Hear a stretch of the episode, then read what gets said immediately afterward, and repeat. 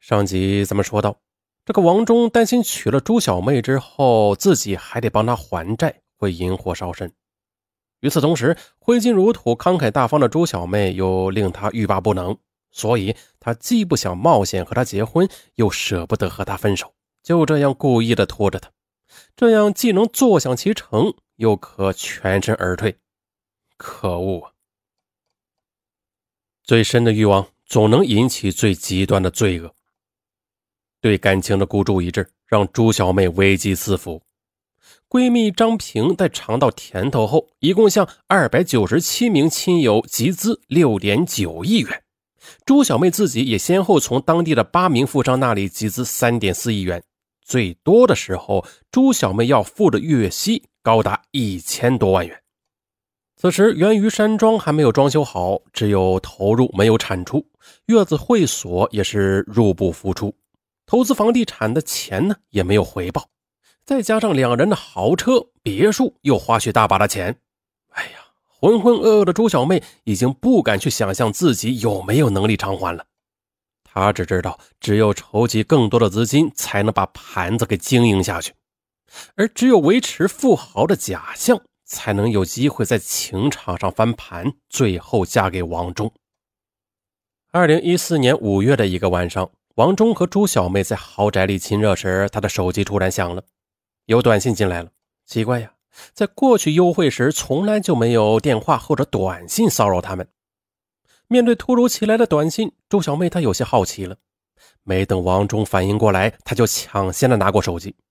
短信是王忠的妻子发来的：“老公，我们在上海浦东的那套八百万的豪宅，因为全额付款，开发商免费提供普吉岛七日游。”看到这条短信，朱小妹顿时崩溃了。半个月前，王忠说他自己公司资金紧张，他立即给他打去了八百万元。没想到他竟然用这笔钱给老婆买房子。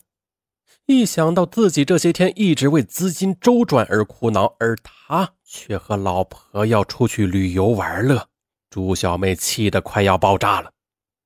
为了你，我欠债上亿，你倒好。你竟然用我的钱和那个女人去享受，无耻！朱小妹狠狠地把手机砸到地上，然后扑到王忠身上，发疯似的又打又咬。一向温柔的情人突然变成母夜叉，王忠吓得迅速的穿好衣服，夺门而逃。屋漏偏逢连夜雨，二零一四年七月，张平提走五千万元，八月初又提走两千万元。这时，朱小妹的银行账户已经没有钱了，并且她也筹不到新的资金来还利息。而王忠推诿的态度也让她伤心不已。每晚回到家，只有孤孤单单一个人。有时开着车会在街上逗留很长的时间，他不想去任何地方。这种压力只有他自己明白。感情和金钱这两条绳索彼此交缠呼应，最终把朱小妹引上了一条不归路。二零一四年八月，已经开张七个月的月子会所，因为一直亏损运营，举步维艰，已经连续三个月没有支付员工的工资，员工们在会所门前拉横幅讨薪水。更让朱小妹惶恐的是，因为资金链的断裂，无法兑现高额利息，一些债主还报了警。截至此时，他还有一点九亿的欠款未还。八月八日，朱小妹被警方传唤问话。三天后，他必须还款一千七百多万元。朱小妹承受着巨大的压力，情绪已经到了崩溃的边缘了。万般无奈下，她向王忠求助。所有的生意都是两人合伙的，王忠还是会所的大股东、董事长。朱小妹觉得他应该负起责任，最起码要替他分担忧愁。然而，王忠他却无情地说：“资金问题是你负责的，跟我无关。”我不过是你高级打工仔而已。听到这句冷彻心扉的话，朱小妹绝望了。这一次，两人没有卿卿我我，而是默默无言的呆坐到了深夜。晚上十一时，王忠想起身离开，而朱小妹死死的拉住了他。他哭喊道：“都这个时候了，你就不能多陪我一会儿吗？你就不能陪我一起想想办法吗？”这时，王忠他急了。挥手打了他一个耳光，扬长而去。朱小妹泪流满面，她捂着脸，傻傻的看着王忠绝情的背影。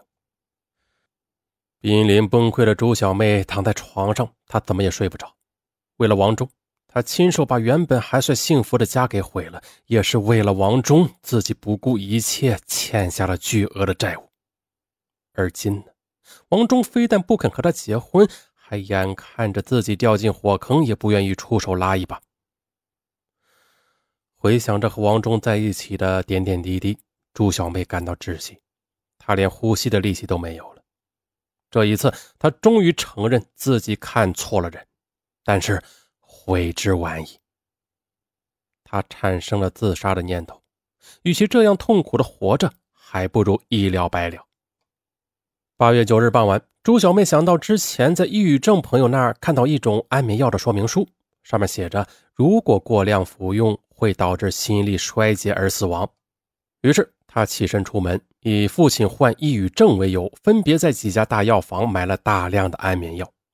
第二天，朱小妹躺在床上万念俱灰起来，她想服用安眠药自杀，可就在举起药瓶的一瞬间，她突然想起了王忠。自己死了，他却和老婆一起逍遥快活，他不甘心呢。此时，一个恶念在他心里升腾着，接着。朱小妹将一部分安眠药倒在碗里碾碎，然后掺进到果汁里边。然后他又找出了王忠经常服用的保健品胶囊，将胶囊里的药粉清空，在美丽胶囊里边放满了安眠药的药粉，封好后又放回原来的瓶子里。十一时二十九分，朱小妹拨通了王忠的电话，她柔情似水地说：“亲爱的，我现在想通了，因为爱你，我所做的一切都是心甘情愿的。”我现在只想出去躲一躲。朱小妹以跑路避债为由约王忠见面，说他是自己唯一值得信赖的人，有些棘手的事情也只能托他代办。王忠信以为真，便以公司有急事为由，瞒着妻子匆匆地赶到了朱小妹的别墅。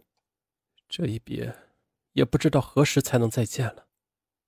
你今晚就别回去了，好好陪陪我好吗？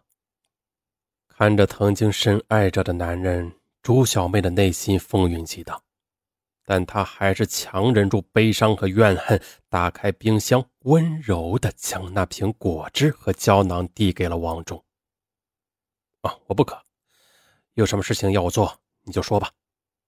王忠推辞道：“急什么呀？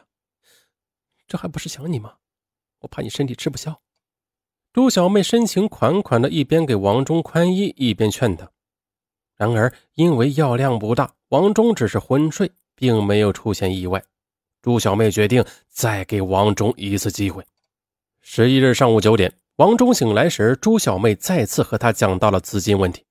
他希望王忠能够想办法解决，但王忠想都没想就一口回绝了：“我已经说过了，资金问题是你自己的事情，自己想办法解决吧。”王忠决绝的眼神让朱小妹彻底的绝望了。